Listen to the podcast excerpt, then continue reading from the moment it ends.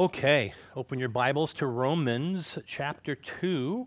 Now, as you know, the Apostle Paul has been talking to this church about sin for a while now.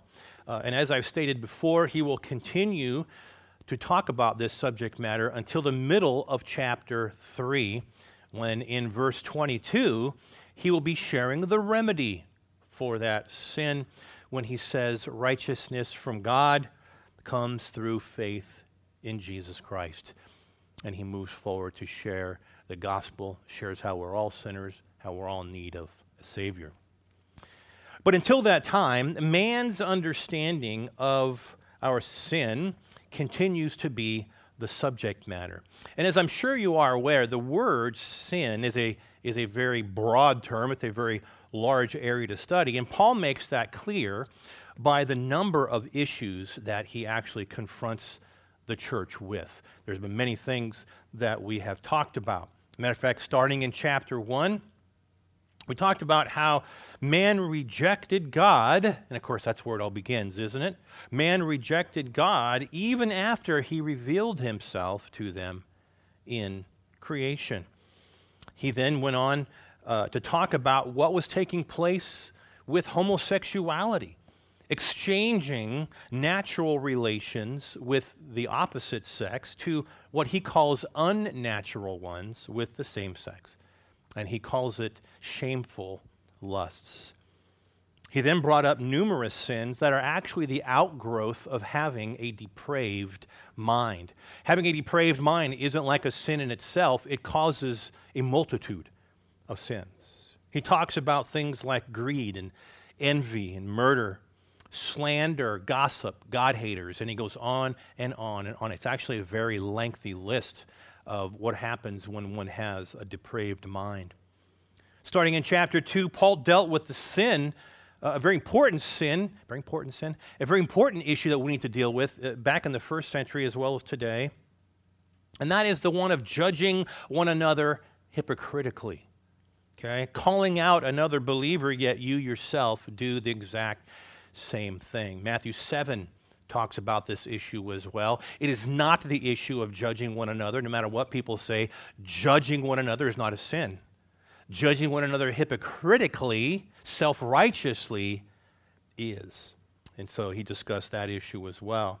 He then went into the stubbornness and the unrepentant heart and how people who are actually storing up, storing up wrath against themselves from God Almighty.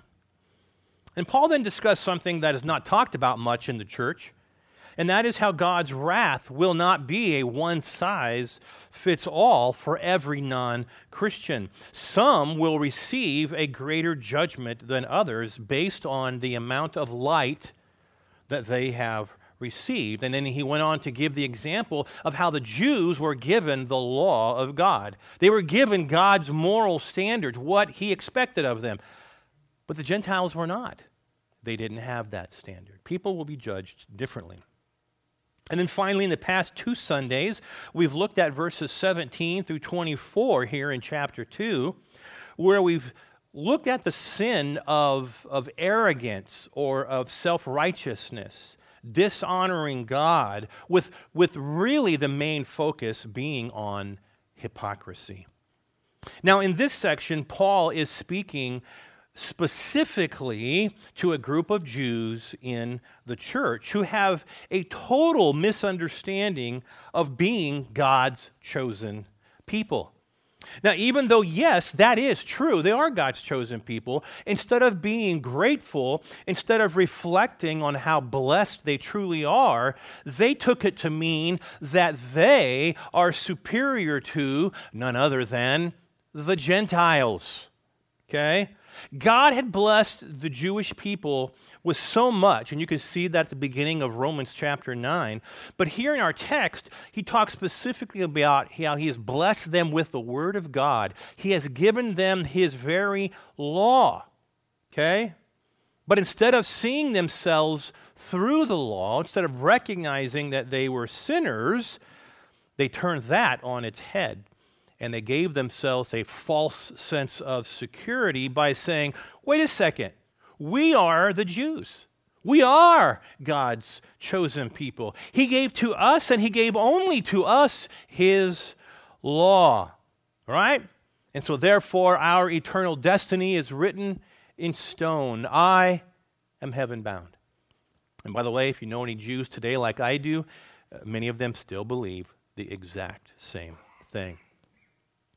Well, having this self righteous attitude and seeing themselves as superior to the Gentiles, in verses 19 and 20, we see how these Jews considered themselves. Look what he says. He says, Paul says, Since you are convinced that you are a guide for the blind, that you are a light for those who are in the dark, these are the Gentiles, by the way that you are an instructor of the foolish, that you are a teacher of infants, because you have the law, the embodiment of knowledge and truth. Folks, these people had a complete, entire arrogance and, and, and um, uh, just hypocrisy, if you will, but we'll get into that in a second, about themselves. All because of how God had blessed them, they falsely believed, as we just read, they were guides, right? They were a guide to the blind. They were teachers. They were instructors. And this was all to the Gentiles, right? We are a light in the darkness, us Jews. Well, having that attitude about themselves, Paul barely exhaled before he blasted them in the very next verses, verses 21 and 22. He says, You then who teach others, do you not teach yourself? He says, You who preach against stealing, well, do you steal?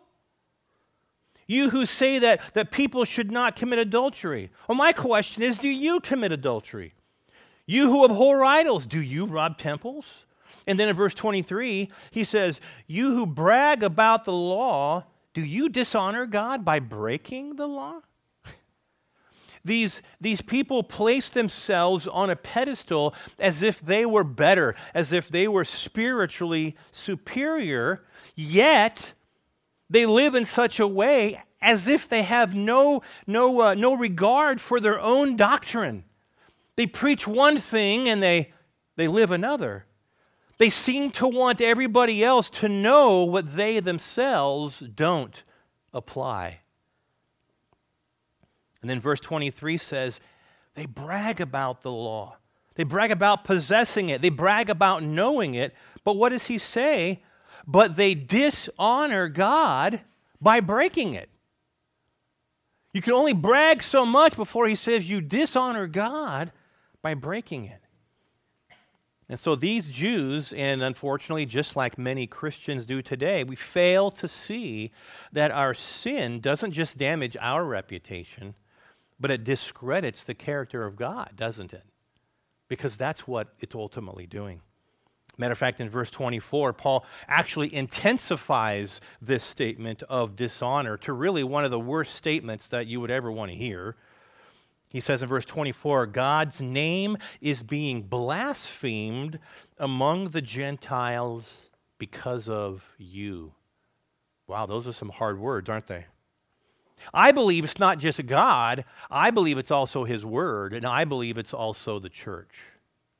Right? We're all obviously interconnected. And I believe all of us are openly mocked by some of the things that we ourselves do, kind of like they're doing as well.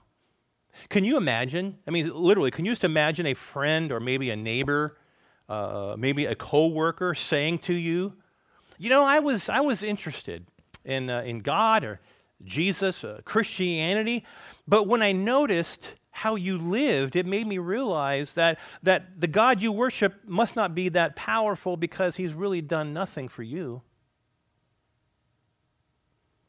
Not only is that an absolute slap in the face, but it demeans God and his gospel as powerless.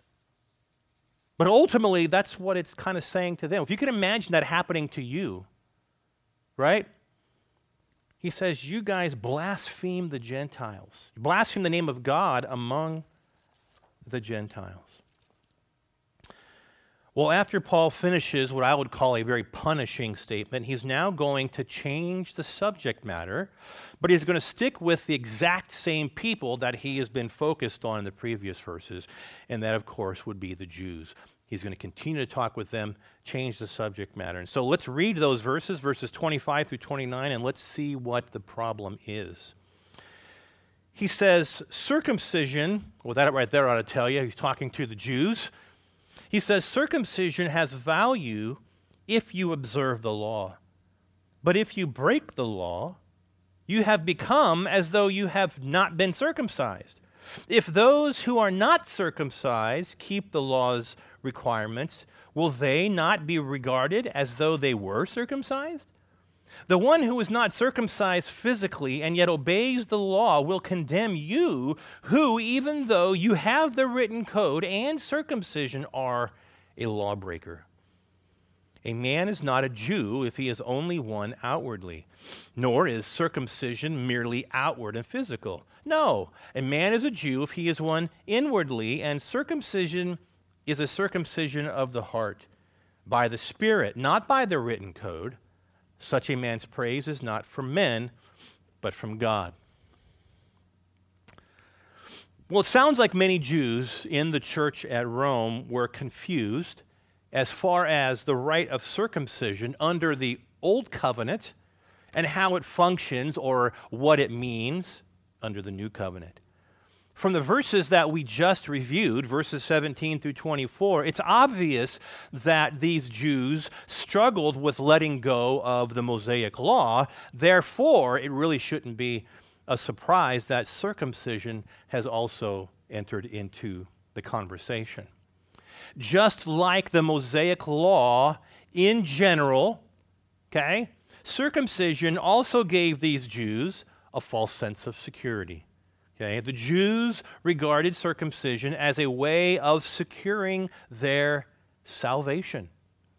Let me read for you a couple things. Rabbi Menachem, in his commentary on the books of Moses, he says, Our rabbis have said that no circumcised man will see hell. In the Medrash Tehillim, it is said, God swore to Abraham that no one who was circumcised should be sent to hell. And then, lastly, in another book, and I won't give you the title because I'm going to butcher that name, it is taught that, listen, it is taught that Abraham sits before the gate of hell and does not allow that any circumcised Israelite should enter there. That's where they stand. See? The Jews felt that they were right with God simply because of physical circumcision. As you know, it was a sign of the covenant, yes, but to them it was also their golden ticket to heaven. The problem, though, is that they only saw the physical circumcision and they failed to see the symbolism that God intended. So many times, as we see in Scripture, the Jews focus on a, a very specific act that God had commanded instead of seeing the meaning or instead of seeing the intent that God desired. They just see the act instead of seeing the intent. Well, let's turn back to where this all got started. Turn back, if you would, to Genesis chapter 17.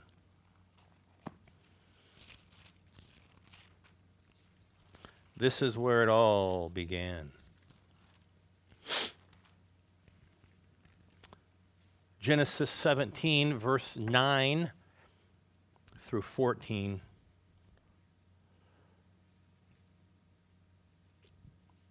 He says, Then God said to Abraham, As for you, you must keep my covenant, you and your descendants after you, for the generations to come.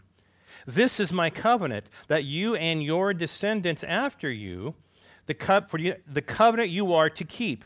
Every male among you shall be circumcised.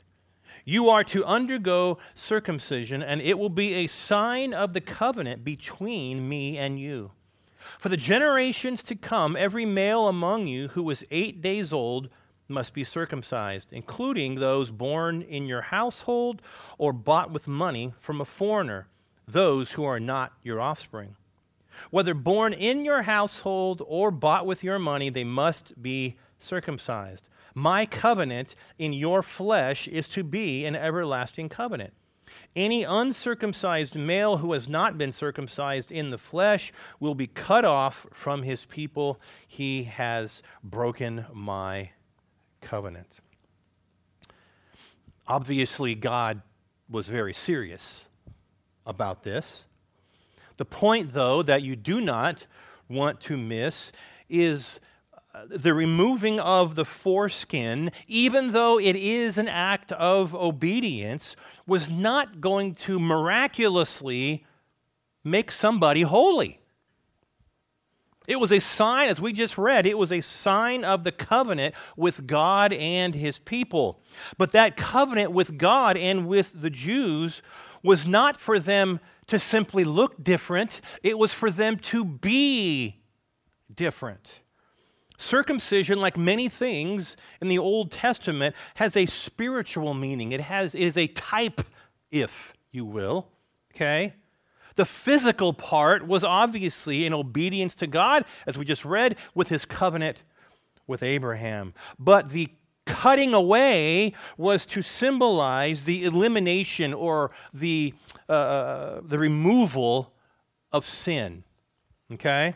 And we're, we're going to see that in our text today. And it's also mentioned, though, even in the Old Testament. A lot of the Jews just bypassed a lot of what was said there.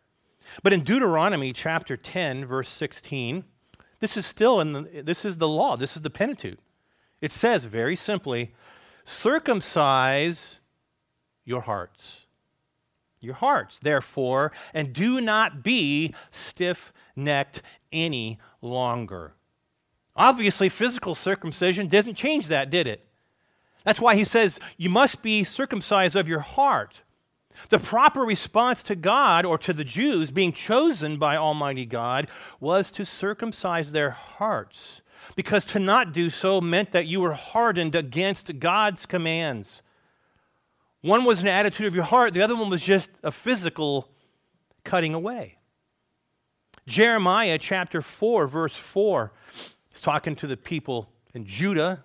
Remember, they were going to be uh, exiled into Babylon. He says, so they were obviously having issues with sin. He says, circumcise yourself to the Lord, circumcise your hearts, he says, you men of Judah and you people of Jerusalem. We already knew they were physically circumcised, but now he says, circumcise your hearts, or my wrath will break out and burn like fire because of the evil you have done. I guess physical circumcision wasn't going to keep them from that, was it? But God Almighty, who commanded physical circumcision, wanted them to deal with the bigger issue of sin circumcision of the heart. Circumcision becomes a, a useless ritual unless the person devotes themselves to obedience and submits themselves to God. It's not just you can just do this and, oh, it's all good now. Say. Well, so with these Jews in our text, obviously not grasping any of this, how does Paul counter this, this false assurance? Look at verses 25 and 26. He says, Circumcision has value if you obey the law or observe the law. But if you break the law, you have become as though you have not been circumcised. Now, verse 26 is just, he flips the coin. He says, If those who are not circumcised keep the law's commands, the requirements, will they not be regarded as though they were circumcised?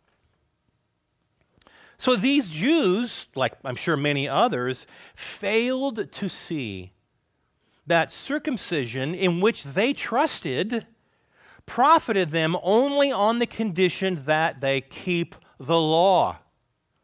Okay?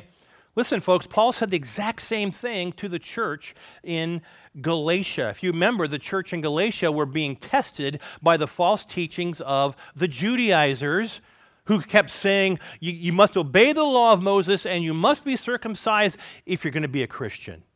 Okay? So they were duping the church. And so Paul writes to the church in Galatia and he says, I declare to every man who lets himself be circumcised. You believe these jokers. They're suckering you. If you do that, he says you're obligated to obey the whole law. Don't just think it's all good because they convince you to be circumcised. You got to obey the whole law, he says. Circumcision, he says, was not some kind of a once and done.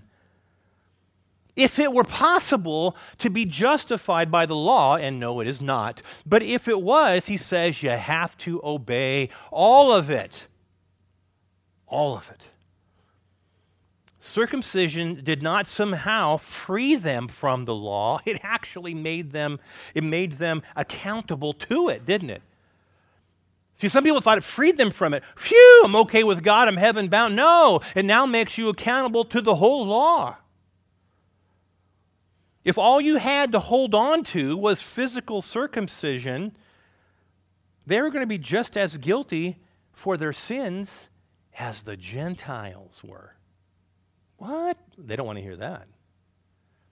Folks, in Jerusalem, in Jeremiah, 600 years, 600 years prior to that very statement, in chapter 9, verses 25 and 26, Jeremiah said, A time is coming, says the Lord, when I will punish all of those who are circumcised in the body, but not in the spirit the Egyptians, the Edomites, the Ammonites, the Moabites, the people who live in the desert and remote places, and yes, even the people of Judah.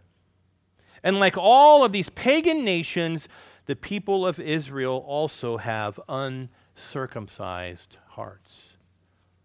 So even back then, folks, 600 years before, he tells them, Oh, yeah, you've been circumcised, but ultimately he's saying, But so what? So have these other people right?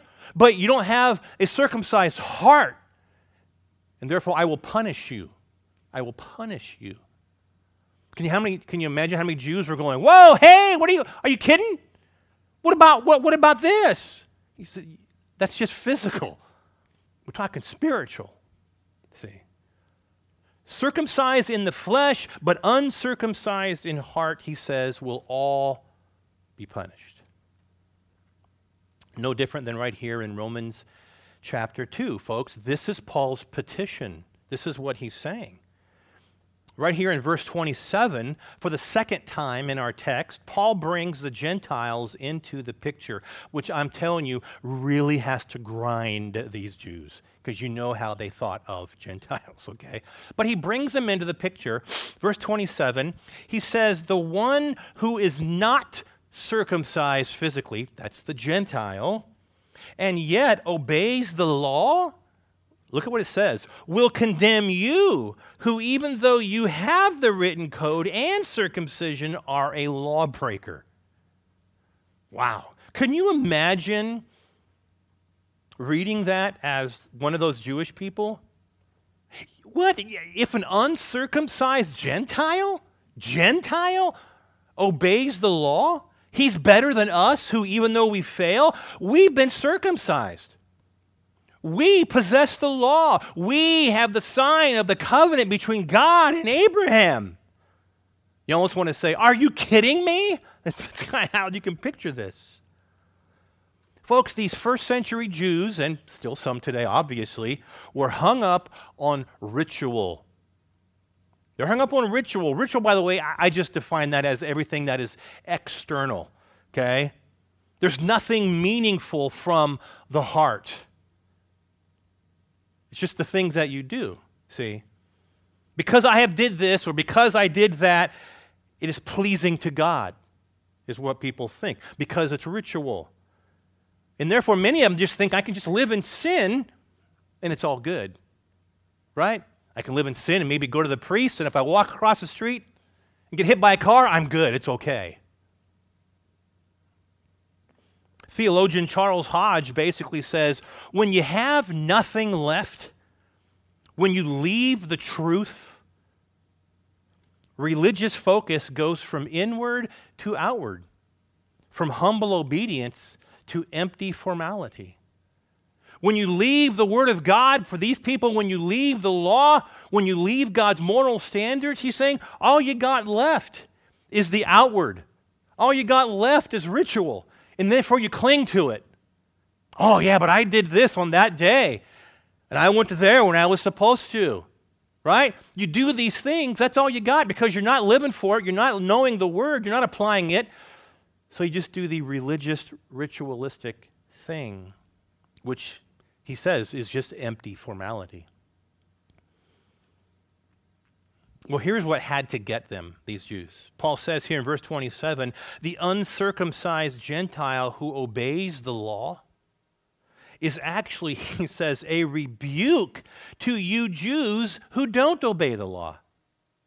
He's saying the Gentiles can live a life that rebukes them, even though they're circumcised.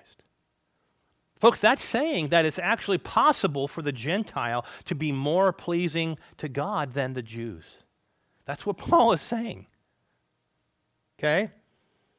That had to eh, just shatter their world because, as you know, from verses 17 through 24, which, which we reviewed earlier, the Jews always considered themselves superior to the Gentiles, right?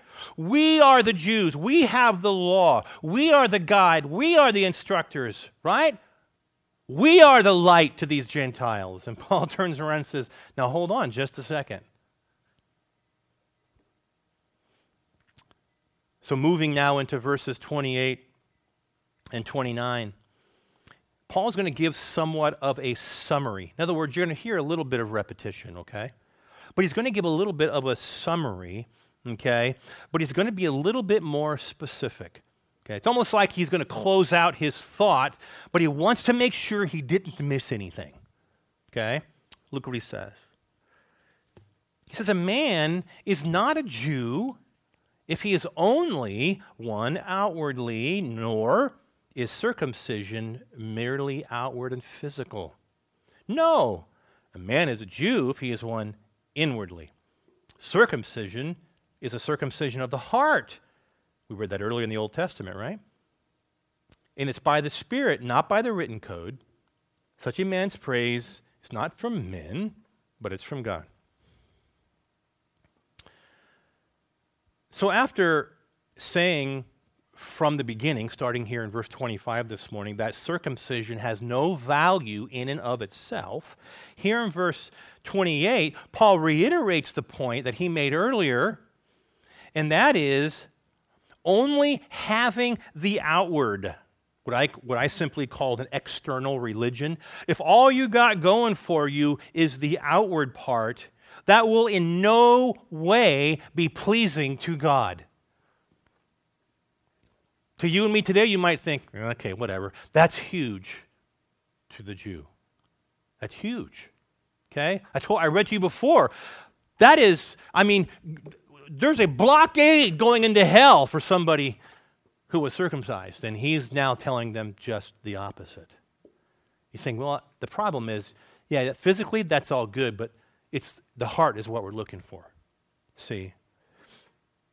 The Bible Knowledge Commentary says circumcision that is only outward is of no avail to God because God wants the outer demonstration to be a sign of the inward reality. You and I sometimes use that term in baptism, right? Baptism is an outer sign to the people, right? A public declaration of what's happened to you inside. You're letting everybody know what's taking place in your life. Okay? Paul even went as far as to say here just because you call yourself a Jew, and remember verse 17? They did call themselves Jews, and they took pride in calling themselves the Jews. But he says, just because you call yourself a Jew, because you were physically circumcised, doesn't really mean it's true. Ooh. You know, that had to rock their world just a little bit there. See? Because a Jewish man's attachment with the patriarchs, which I read earlier in Genesis chapter 17, right, had its connection in their minds, it had its their connection with being physically circumcised. I'm a son, a descendant, a child of Abraham and Isaac and with Jacob. And he connected it with that circumcision from here on. That's how they connected themselves to that. And Paul will actually touch on this later in chapter 9, verse 6, when he says, Not all who are descendant of Israel are Israel. Right? Just because you're a Jew doesn't mean you're part of the true Israel. And so, finishing this, this uh, short explanation, Paul is now going to switch. He's going to say, Look, it, we're going to go from the, the, the outward, the external religious part, to what matters, and that is the, the inward or to the internal relationship. I'm going to read it one more time, verse 29. A man is not a Jew if he is only one, I'm sorry, a man is a Jew if he is one inwardly. And circumcision is a circumcision of the heart. He says it is by the Spirit, it is not by the written code or the law. Such a man's praise is not from men, but it is from God. A true Jew, I use that word, who wants to have a relationship with God is not just going to focus on outward signs. Okay, and of course, this is the problem going on in a text. They thought that was all you had to do. Paul says, no. A true Jew is not just going to focus on that because that doesn't change hearts. Okay? Which, as we know, is what God desires. He even talked about it Back in Deuteronomy, a couple different times, Jeremiah, as I mentioned, even the, under the Old Covenant, he talked about this. God's desire was for the heart, not just the physical cutting away. I mean, that would be like us saying today a true child of God is somebody who has a fish on their car, or a, a true child of God is somebody who wears a cross around their neck. As ridiculous as that is now, Paul is saying it's no different for you to sit around saying, hey, you did it in obedience, and that's a good thing. But don't just think that's your ticket. You're done. You're good to go. I'm heaven bound. I'm right with God, and, and that's it. You got an issue. It's called sin. See? They had a problem, and that is with symbolism. Okay? Their symbolism lacked substance. There's no value in a symbol, as you know. It's just that, it's just a symbol. There's no substance to it. But the problem is that's what the Jews did. They held on to the symbol, not the substance, not what God means, not what He intent, not what He desires. As we would say today, a changed heart, a changed life is what gives evidence of a believer. Here he's saying it's a circumcised heart. It's like he's saying those are the same thing. There must be a cutting away of the hardness of the heart that, that stands opposed to God. There must be a, a new heart, one that is consecrated to God. And as you know, that will result in a pure life. Okay? And this is why he says here this is done by the Holy Spirit. It's not done by the law. The law can't do that. Okay, the law tells you that you are a sinner. That's what it does. But the Holy Spirit empowers you to be free from that sin. It's not all symbolism. It's not just the physical, it's the spiritual. It's what's going on in here that matters. see.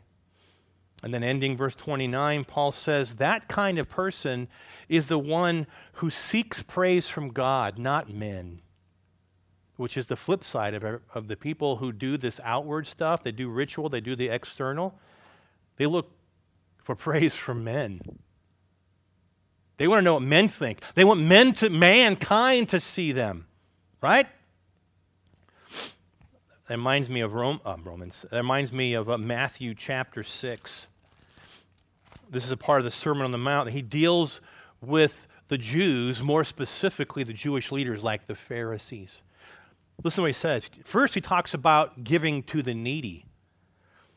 Jesus says, When you give to the needy, do not announce it with trumpets. In other words, don't let everybody know you're giving to the needy. I'm about to ready to put my check in the box, right? Says, no, no, don't do that. Do not announce with the trumpets as the hypocrites do in the synagogues and in the street corners to be honored by men. Right? It's like they announce it with trumpets. They want they literally want people to see them putting their money in the bucket. So they're honored by men. Go down a little bit, he talks about prayer. And when you pray, don't be like these guys, don't be like these hypocrites, for they love to pray standing in the synagogues and on the street corners to be seen by men. Once again, they're getting their praise from man. That's what they do. And lastly, uh, fasting here, he says, when you fast, do not look somber as the hypocrites. They make themselves look really bad as if I'm just, I'm just suffering for God, right? Do not look somber as the hypocrites do, for they disfigure their faces to show men that they're fasting. Huh. They're doing it for men. Oh, yeah, they can say, like the Jews, well, I, uh, uh, I gave to the needy, I fasted, I prayed. Oh, okay. Outward versus inward, right? You're doing it for all the wrong reasons. Just like back here with the Jews. Oh, yeah, you can say, oh, no question. You guys obeyed God by being physically circumcised, but you're living in sin. You're not dealing with your heart. God's law even said you got to circumcise your heart, or there's going to be punishment, there's going to be wrath. Sadly, folks, there are people today who still seek the praise of men more than God. They live for man instead of God. They live, it's based on how they look, it's based on what they do, because they literally want everybody to notice something that they did. They want somebody to notice what they're doing, right? People still today do the same thing in the church.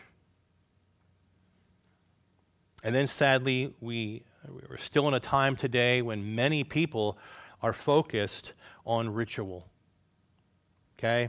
Thinking that somehow it's pleasing to God. We see people like Roman Catholicism, we see the Greek Orthodox. Um, you know, it's somehow it's supposed to be special if you wave burning incense, or because I do this, right? The sign of the cross, or if I got my little beads going, or if I kneel when he says kneel, or if I respond to when he says something else. Folks, you can do, you can do 50 of those things. You know, how, you know how much this means to God? Nothing. Zero. None of it's biblical. None of it's pleasing to God because God's looking at your heart. He's not going, Yeah, but God, I did that. But I did the responsive prayer perfectly. Did you see me holding my beads? And you can go on and on and on. There's lots of things they do. You know this. There's nothing there.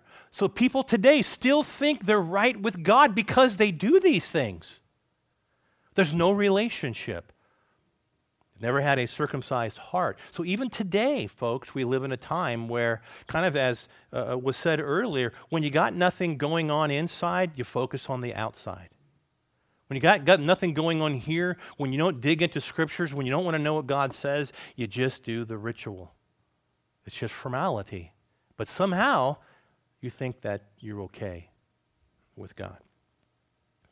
But, folks, even for, for Christians, do not get caught up in man made rules. Christians, many, I think maybe David, maybe you even grew up that way. Um, a lot of people may have, in man made rules in the church, right?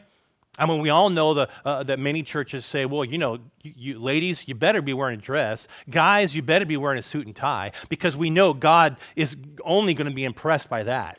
He doesn't, he doesn't care if you come there ready to serve, ready to hear, ready to worship. No, you got to wear this extra material. You got to wear the jacket.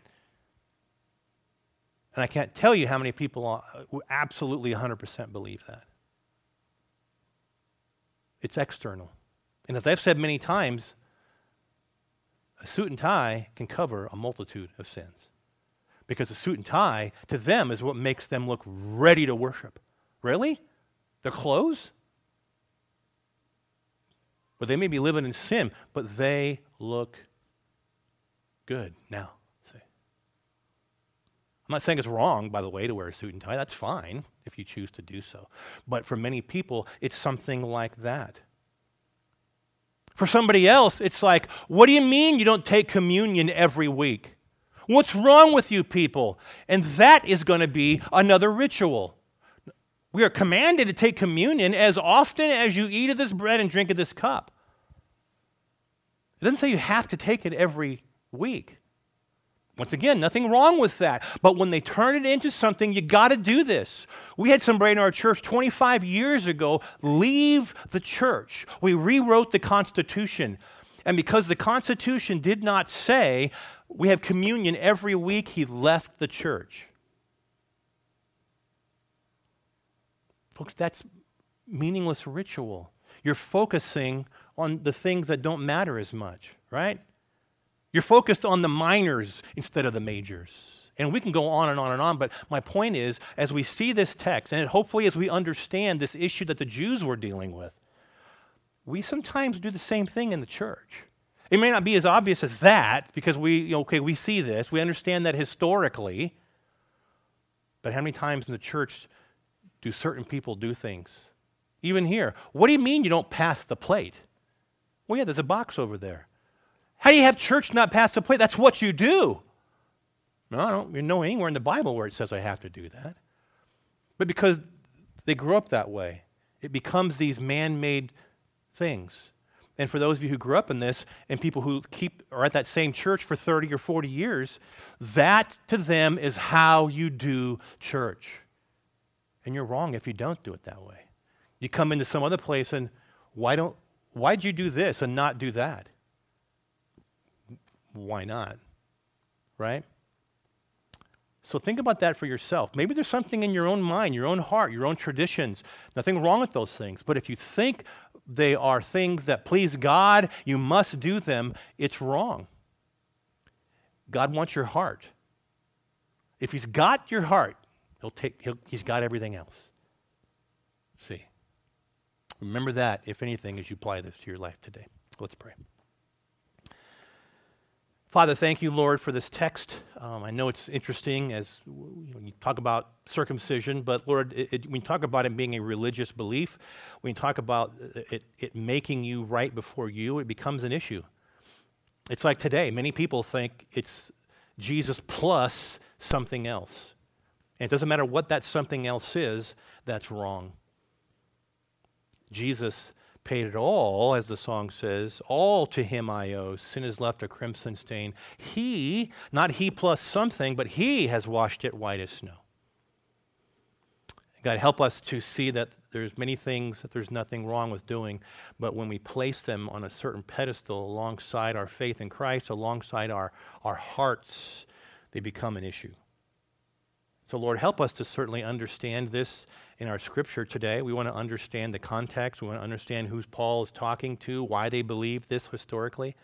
But, Lord, in applying it to ourselves, we want to understand our, have the right theology and not uh, do the same thing in the church today. That maybe we just don't recognize it. I mean, we grew up that way and our parents taught us that. Lord, open our eyes to see the truth in all that we do. In Jesus' name, amen.